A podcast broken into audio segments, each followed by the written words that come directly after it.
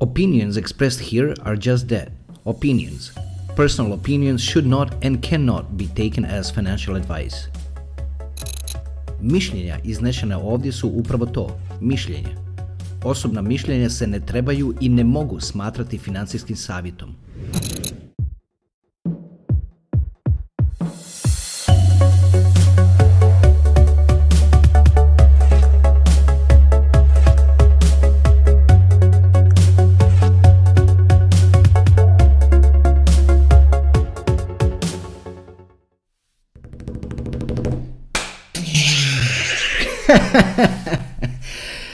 Nas lijepi naši, ponovno na kanalu Bitcoin edukacije nastavljamo dalje.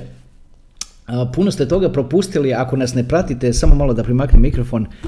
Naime, puno ste toga propustili ako nas ne pratite na fejsu. Zadnjih nekih 5-6 dana smo na fejsu imali jako lijepo natjecanje, onako di su gledatelji stavljali svoje slike sebe kako, kako gledaju kanal i onda, i onda je tu bilo svakakve diskusije u svemu tome i na kraju su dodijeljene neke nagrade u Digibyte i tako dalje. Objavljen je čak i jedan video koji vi niste vidjeli ako nas ne pratite na fejsu. Tako da trebali biste nas zapratiti jer, jer baš je poprilično zanimljivo tamo.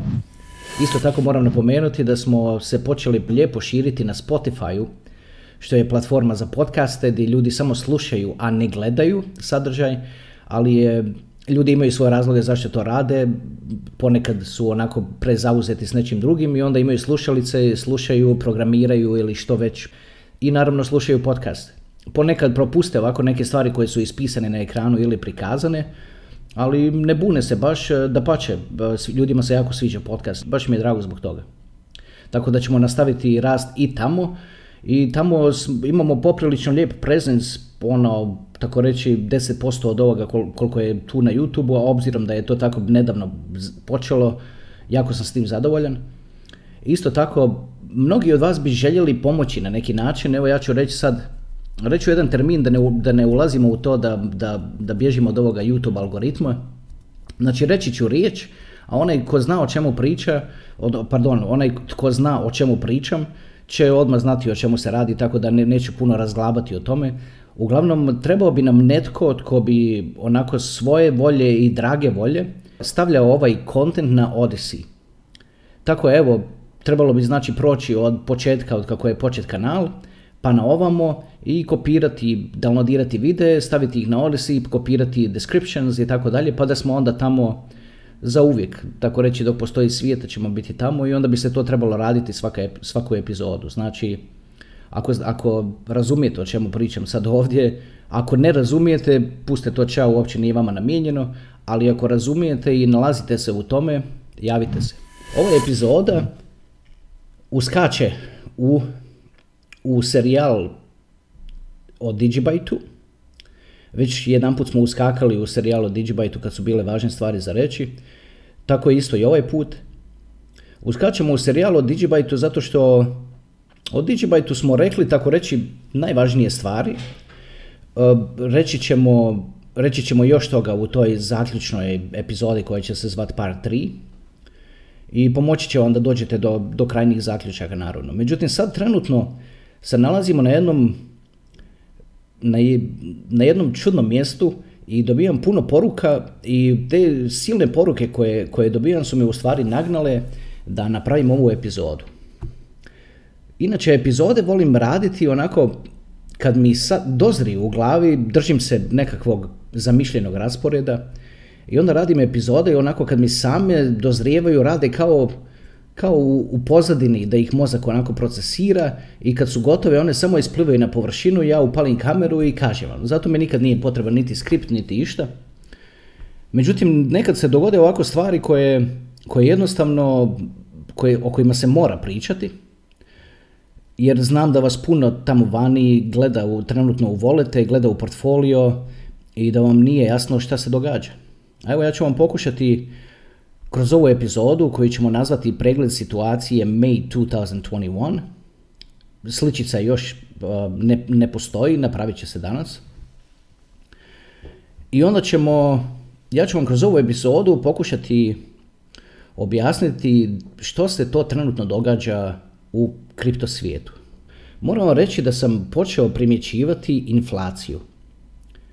Inflacija je svuda ona okolo. To se već, to se vrlo lagano sad može reći da je to već došlo do nekih 20% osjetno. Šta je sad to, kakva je to buka, mislio sam da sam sve pogasio, oprostite zbog toga. Znači, inflacija, ako otvorite oči, vidjet ćete na osnovnim proizvodima da, su, da je većina tih proizvoda već skočila za 20%. To je nevjerojatno. Evo, meni jako drag proizvod, jako drag proizvod, zove se Red Bull. On je, po njemu si mogao suditi stabilnost, tako reći, financijskog tržišta. On je od kako je izašao na tržište uvijek košta isto. Ja se sjećam kad je, kad je došao iz, kad je se proširio Europom i došao, do, došao tu do nas, da je imao određenu cijenu i ta njegova cijena je, je stajala sve do recimo prije, do nekih prije dva mjeseca. I onda je poskupio. Znači nakon 20 godina je nešto poskupilo. Ne kažem sada da je to proizvod koji spada u, u, u, košaricu, ono, u košaricu proizvoda koje su potrebne da se preživljava, ali koristim vam samo njega zato što zato što mi je to drag proizvod, obraćam na njega pažnju gdje god putujem oko svijeta i po tome se uvijek može suditi, po njegovoj cijeni se može kupiti, suditi standard i, i, i, i cijene na nekom tržištu. Evo recimo na Havajima Red Bull je koštao skoro 7 dolara. Zamislite sad. Znači na mainland u Americi, na, na, na ono, kontinentalnom dijelu Amerike, cijena za Red Bull je recimo 2,5 dolara bila, a, a, a na Havajima je on šest ili sedam.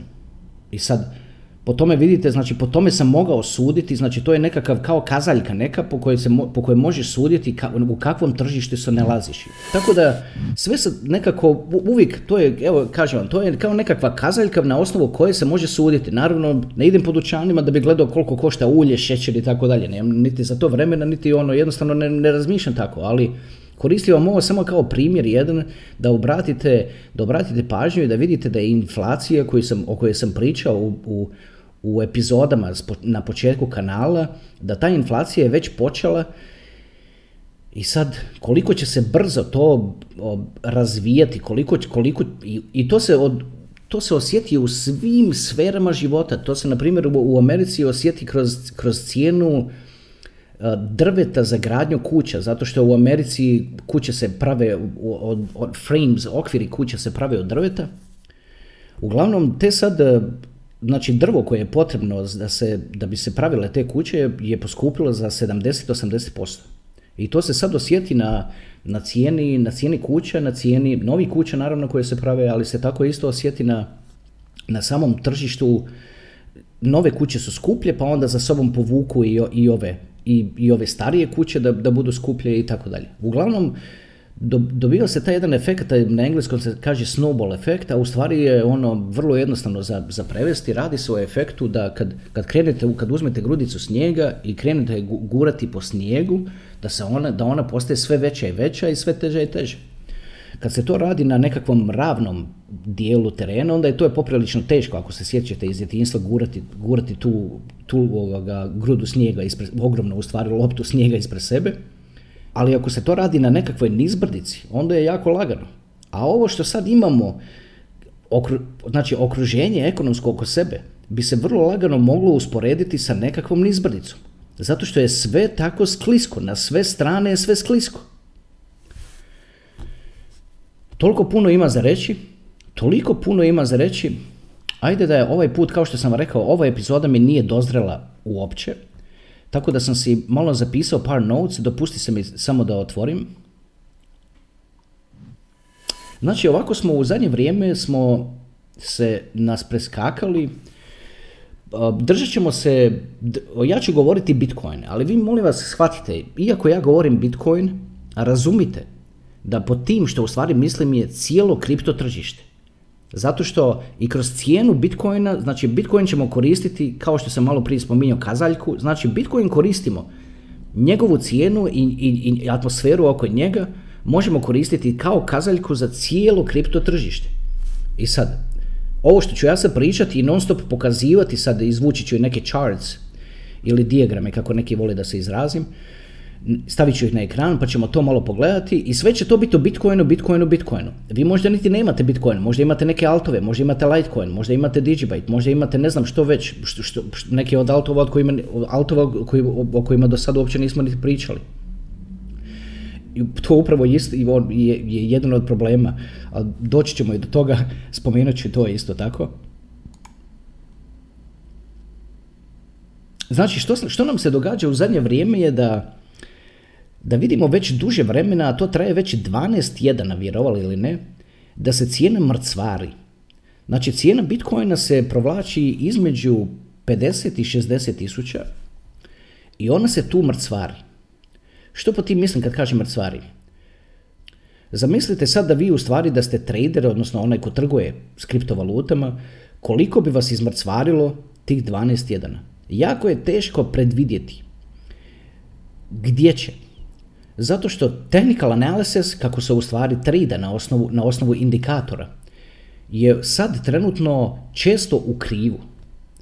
Technical analysis vrijedi kad tržište raste i ponaša se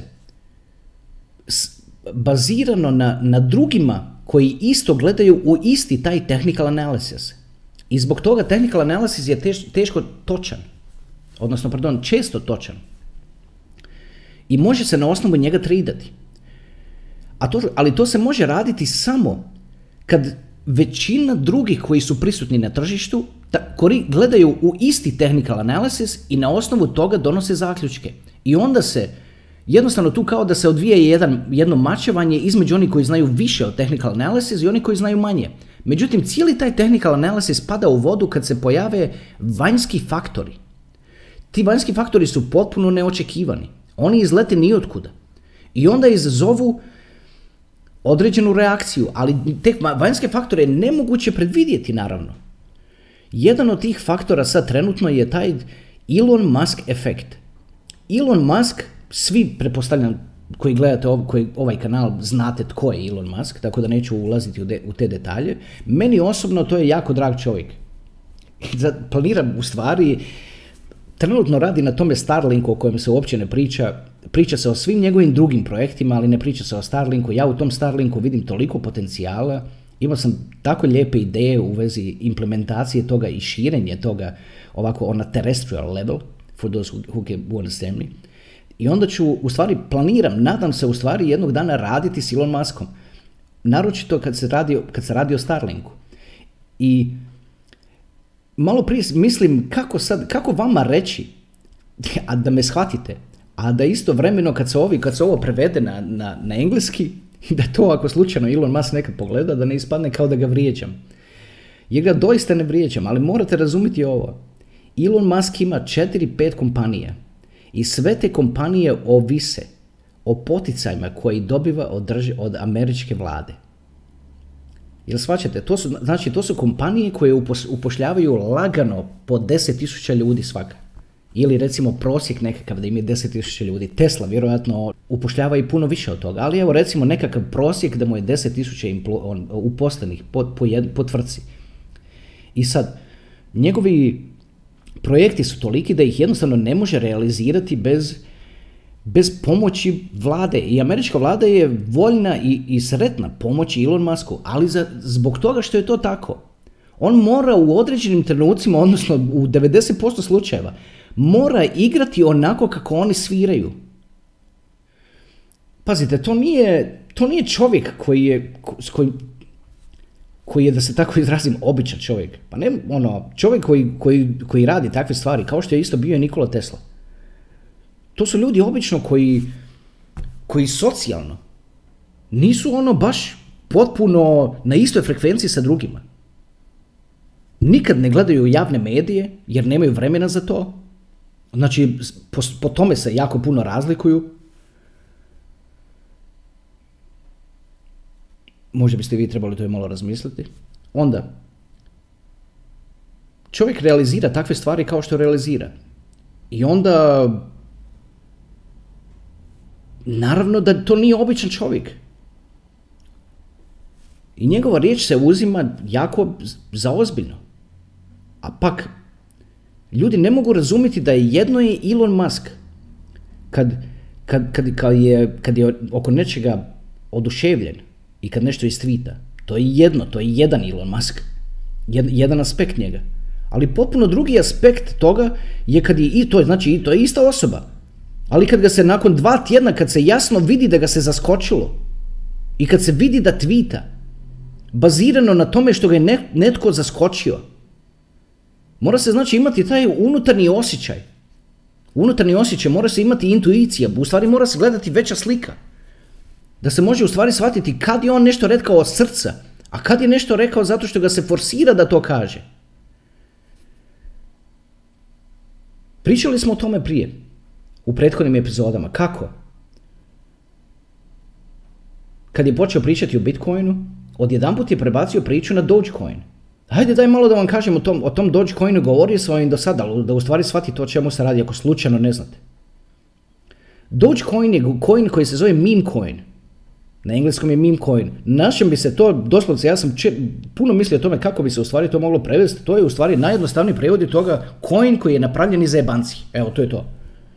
Ali vidite, taj coin je malo po malo pokupio puno, puno dobre tehnologije od, od drugih blockchaina, kao recimo od Digibyte-a. Je uzeo difficulty adjustment, što je jako bitno za, za mining i, i security of the network. I, onda, I uzimali su druge stvari od drugih. I sad taj Dogecoin ima taj smiješni logo, koji je u stvari pas, onako evo pokazat ću ga tu na ekranu za one koji slučajno ne znaju. I sad, svi su živi u zadnje vrijeme naletili, odnosno zaletili se trčati za tim Dogecoinom. A taj Dogecoin je u stvari prezentiran kao, kao nekakav distraction, kao, kao nekakvo zbunjivanje ljudi od prave stvari i od onoga gdje trebaju gledati. I upravo se to sad događa što se, što se događa na tržištu. Ljudima se skreće pažnja s bitnih stvari na, na okolo stvari koje, koje baš i nemaju veze s mozgom. Zato što Dogecoin nema veze s mozgom. A evo reću vam zašto. Dogecoin nema ograničen supply, znači nema maksimum supply. Dogecoin trenutno postoji 130 milijardi. 130 milijardi coina. I dodaje ga se 10 tisuća za svaki blok, a mislim ako se dobro sjećam da im je blok isti kao u Bitcoine što je 10 minuta. Znači toga se toliko dodaje na supply. I ljudi su opet bili spremni napumpati ga skoro do dolara i neka, neki su ga čak čekali na dolar, on je došao do 75 centi jer je Elon Musk o njemu pričao. I pazite sad što se dogodi. Elon Muska pozovu tobože slučajno, baš sad, da se pojavi u emisiji koja se zove, u Americi koja se zove Saturday Night Live. I to je emisija gdje ljudi dođu, ljudi koji iz, iz svih sfera života, i doista emisija je uživo. Nije uživo samo tim zato što ima delay, na američkoj televiziji ima delay od 7 sekundi, znači ako neko nešto kaže što ne bi trebao, znači sve što je, sve što je u eteru kasni što se tiče televizije, sve što je u eteru kasni 7 sekundi. Ali ako isključimo tih 7 sekundi na stranu, znači Saturday, Saturday Night Live je u stvari je, je live show. I sad Elon Musk je tamo došao, javno pokazuje sa, sa, sa svojim gestama da je tu i to što govori, da je govori zato što mu je tako rečeno, ali da bi se te geste mogle iščitati, mora se jednostavno znati, imati slika, i znati, znati iščitavati to. I onda ne biste vjerovali, u sred njegovog toga monologa s kojim je, s kojim je se otvarao taj Saturday Night Live show, od od, pojavi se njegova mama.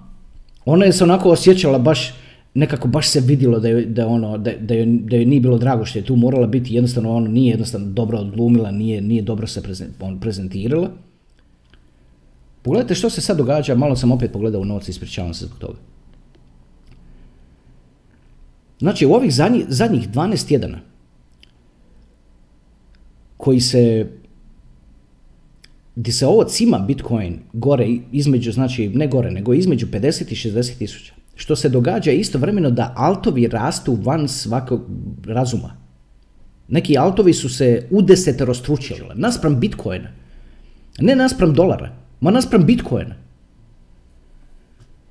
Znači, Bitcoin sam od sebe je narastao s 10 na 50, znači u peterostručio se. A neki altovi, hrpa ih je, su se u deseterostručili naspram Bitcoina. Pa zamisli koji su to gains. I sad to povuče mnoge da, da, iz, da izvuku novac ispod bitcoina i da stave u altove. Znači, razvlači se u tokom ovog vremena kako se sve ovo događa zadnjih 12 tjedana, razvlači se likvidnost ispod, ispod Bitcoina, izvlači se likvidnost ispod njega, odlazi novac u altove, a toliko ih je puno tih altova. I sad, ako ga se cimne i malo, može probiti to nekakvo dno koje mu je sad nešto zacrtano, nekakva mentalna slika u glavama kod ljudi je dno 50.000 dolara. Danas je čak do tako, na, na trenutak je do tako 46. Znači probio je kao, ako zamislite to neko dno, znači na trenutak, puf, je probio na 46. Moram malo ići u teretanu i gledam sad kad sam digao ruku, stvarno moram malo ići u teretanu, nisam nikada da sam ovako mrčao. Dobro, to su, to su, to su thoughts. Ok, nema veze, ajde. Znači, likvidnost je izvučena ispod Bitcoina. I onda još dođe Elon Musk na ovaj Saturday Night Live i izađe njegova mama i mama mu kaže, kao tobože pričaj, mama mu kaže, ajme, uskoro će mi biti rođendan, šta ćeš mi dati za rođendan? Pita ona njega kao na, na stage on i to se odašilja u cijeloj Americi. I onda još samo prije nego što on odgovori na to, ona njemu kaže, nadam se samo da mi nećeš dati Dogecoin. A on, on, a on kaže, da, da, naravno, daću ti Dogecoin, ha, ha, ha, ha, ha, ha. Pazite, njegova mama ima prilike oko 70 godina. Jako je priznata žena isto. I sad, zove se May Musk. I pogledajte sad, znači evo sad ovo se, ovo se, ovo se snima, ovo je mjesec May, sad trenutno njezino, njezino ime je May, samo mislim da se malo drugčije piše, ali isto, je, isto se izgovara, May Musk. I sad, znači mama njegova koja ima otprilike oko 70 godina, mu, između redova, cijeloj Americi kaže nemoj mi samo molim te dati taj vaš Dogecoin glupariju. A on kaže ha baš će ti dati Dogecoin, ha ha ha. Ali što nisu napravili? Nisu spomenuli Bitcoin. Zato što upravo rade ono što, što netko želi da radi. A u prethodnim emisijama sam vam govorio da, da mnogi koji su zakasnili od velikih igrača sad tek ulaze i ne plaća im se baš po 60 tisuća, oni bi rađe kad bi mogli nekako plaćati po 40. Isto jedan od razloga što je, što je otanjalo dno ispod Bitcoina tokom zadnjih mjesec dana je bio da su svi ljudi islamske vjeroispovijesti su bili u mjesec, poštivali su mjesec Ramazana. Znači da ovi svi dolje na Bliskom istoku, da nisu uopće sudjelovali na tržištu Bitcoina. Znači, znači zamislite koliko, znate i sami koliko novaca leži na Bliskom istoku. Znači, ovi na Bliskom istoku zadnjih mjesec dana nisu uopće sudjelovali na tržištu. Znači, izvlači se likvidnost ispod Bitcoina, na 50, sad na 50 tisuća. Bliski istok cijeli je bio isključen iz cijele te priče. Trader, tradere i one koji, su, koji pokušavaju loviti kao nekakva dna i vrhove i tako dalje se izmorilo kroz zadnjih 12 jedana cimanja gore dolje. I onda vam sve to dovede do jedne, do jedne zamorenosti materijala. I onda još izleti Elon Musk i njegova mama, pa onda njegova mama kaže svima subliminally onako između redova, svima kaže nemoj mi samo slati taj kripto, ona ne kaže kripto, ona kaže Dogecoin. Koji realno nema nikakve vrijednosti osim hajpa. Zato što nešto što je neograničeno u supply ne može imati vrijednost. Kripto se često prigovara da iza njega ne stoji ništa. Iza kripta stoji ograničeni supply s jedne strane. S druge strane stoji potražnja koja je uvijek sve veća i veća zato što se znanje o toj tehnologiji širi. To stoji iza kripta. Percepcija. Znači mora imati ograničen supply i mora imati demand, odnosno potražnju za, za sobom. Znači Dogecoin jednostavno ne zadovoljava jedan od ta glavna dva uvjeta. Znači ima potražnju za sobom zato što je sva ta potražnja ishajpana od, i, i utrpana je od strane neznalica koje uopće, uopće niti ne znaju da Dogecoin istovremeno nema ograničen maksimum supply. Znači, doslovce ljudi bacaju pare u vjetar nadajući se da će netko tamo u vjetru ponuditi više. Evo ja sam ga kao kupio za 60 centi pa će netko ponuditi 70. uzeti meme coin i gurati njega na, na, na početak svega. Pa to je da isto kao da uzmemo sebe kao društvo i da stavimo klauna na, na, na vrh kolone i da guramo klauna. Da je on, znači mi dolazimo kao, kao, kao humanity, ali na, na vrh naše kolone je klaun. Pa dajte je, molim vas.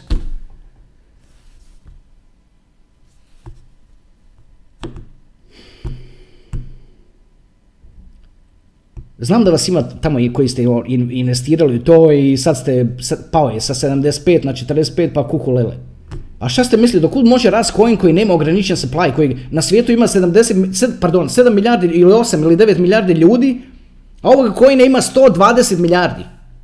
A kripto koristi 1 ili 2% svjetske populacije. Pa do će raste?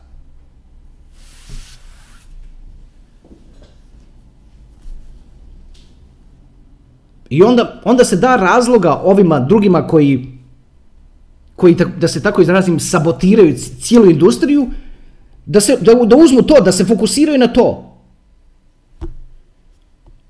I onda još jedan Ilon što mora igrati onako kako oni sviraju i njegova mama koja se toliko jasno po njoj vidjelo da je se baš tu ne, nije bilo i uopće se nije govorilo to što je govorila. Ali, je, ali šta ćeš moraš raditi takve stvari.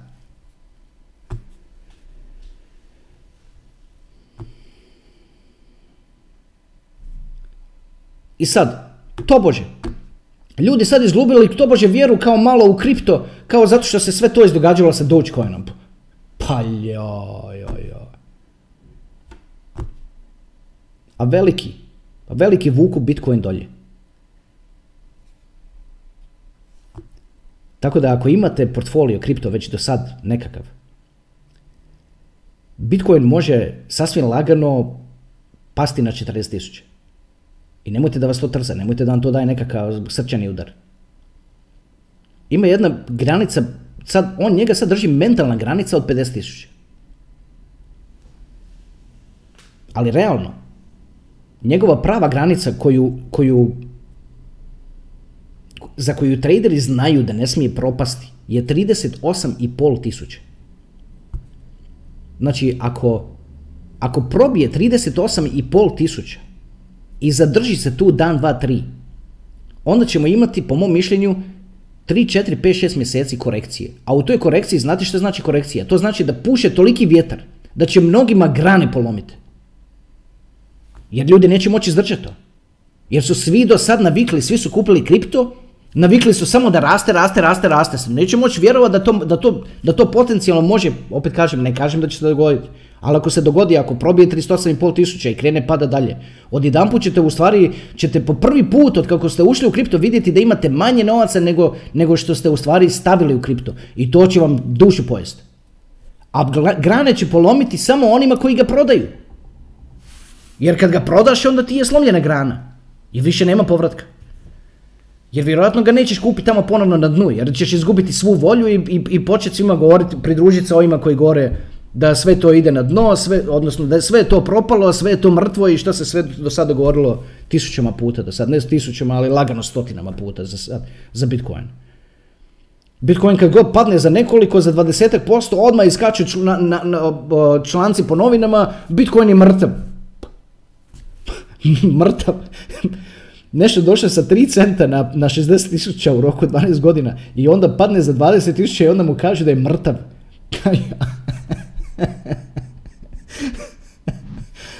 Kao što sam rekao, ajde da još jedan put bacim, da još jedan put bacim pogled samo na...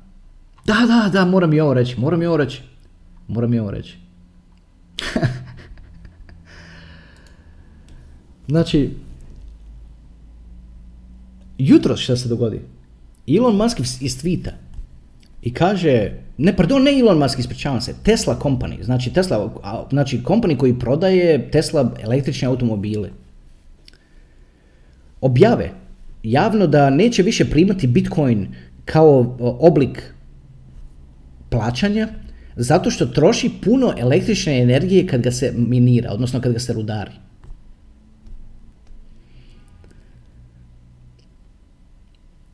To je argument koji najčešće koriste svi preko 55 godina. Evo, evo reću vam zato što taj argument toliko iz nekog razloga leži ljudima koji imaju preko 55 godina. Taj argument im tako legne na živce i smiri ih u smislu da nema to smisla, nema to smisla u to investirati, jer to troši toliko puno električne energije i to nije održivo. Pa ljudi dragi, rodarenje Bitcoina troši energije kao država Danska. Troši koliko se energije baca po, po provodnicima. Koliko, je, koliko energije se potroši u samim dalekovodima. Ne baš toliko u dalekovodima zbog, jer je velika voltaža pa onda, pa ok, šiba, fajn. Ali kad se ta voltaža spusti na, na trafostanicama, što se kaže na našem ili na engleskom, na transformers, kad se spusti na, na, na nižu voltažu, onda njezin pad i gubitak je ogroman.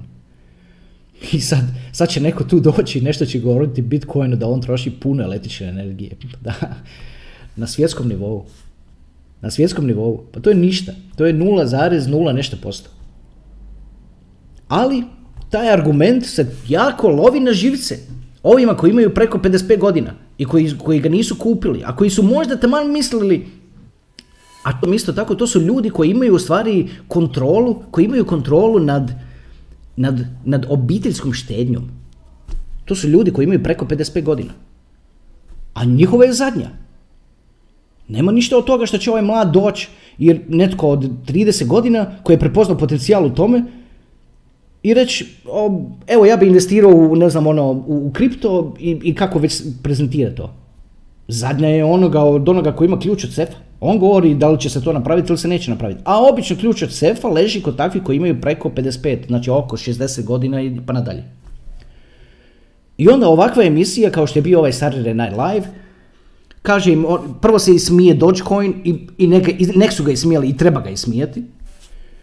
Ali onda, isto tako, sad Tesla company izbaci da, da, da, da Bitcoin rudarenje se, ali ne samo to, ne samo da kažu da koristi previše električne energije, nego, nego, nego Tesla company kaže Bitcoin koristi previše električne energije, zato mi sad gledamo u ove druge kojine koji troše oko 1% te električne energije. Znači, ne samo da se izbija volja za investiranje u onima preko 55 godina, nego se u stvari stavlja buba u glavu ovima koji su već u kriptu, da Tesla Company gleda u druge kojine, u altove i opet izlače likvidnost ispod Bitcoina.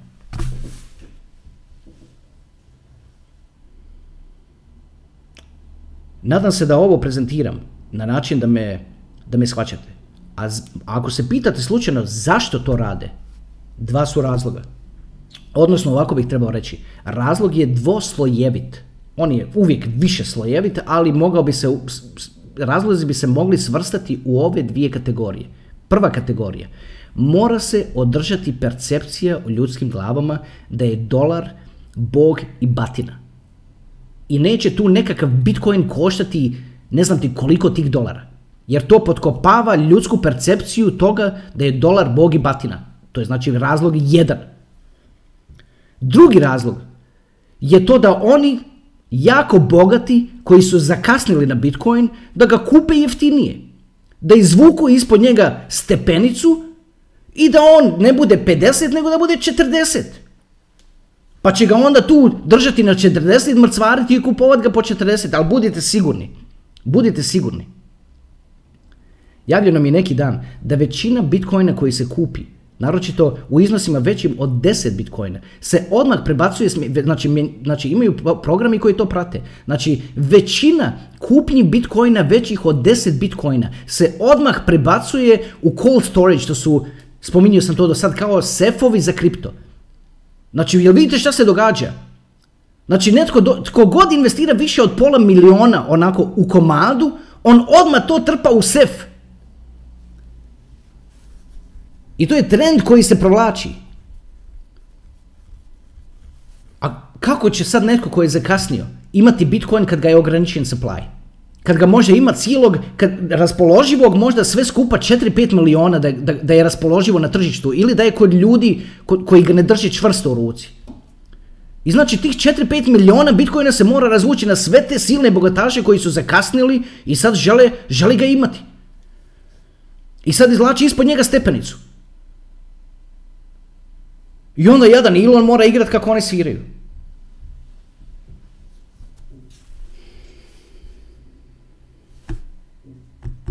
Ajde. Da završimo ovu epizodu. Najrađe iskreno, najrađe ne bi, ne bi još završio. Pričao bi, evo, im, pričao bi još sat vremena, najmanje, sat i pol, najmanje. Ali moram završiti. Ajde možda napravimo nekakvu B epizodu pa da nastavim samo dalje misao, ali uglavnom moram da ovo razrežem zbog čisto, znate već stara je priča to, algoritam ne voli, ljudi ne vole to klikati i šta ti ja znam. Najrađe bi nastavio pričati i pričati satima sad. I pokazivao sašte. U stvari sam mislio pokazati svašće epizode, ali ne znam kako uopće da to u glavima, da to, da to ne, no, ne, dobro. Da, to sam malo prije htio reći. Mnogi mi kažu kao prošlu epizoda si završio kao nekako tužan. Nisam tužan, samo sam bio smoren. Tako da evo, ovu ću, ovu ću završiti malo drugačije, pa ću onda reći bilo vas je lijepo vidjeti, vidimo se opet, vidimo se brzo, da li će to biti epizoda ova B na ovaj pregled situacije ili ćemo nastaviti dalje s Digibajtom, vidjet ćemo, a isto vremeno šta se iza brda valja i ono, to sam spominjao prije, uf, uf, uf, jedva čekam da to krenemo prezentirati, ali slaži se kockice, slaži se okvir za sve to. To je to za sad. Hvala lijepa. Hvala vam što ste gledali, hvala vam na vremenu, da li nas slušali na Spotify, da li nas gledali na YouTube-u, di god, ajde da spomenem još jedan put ako netko ima vani ko bi napravio Odyssey, let me know.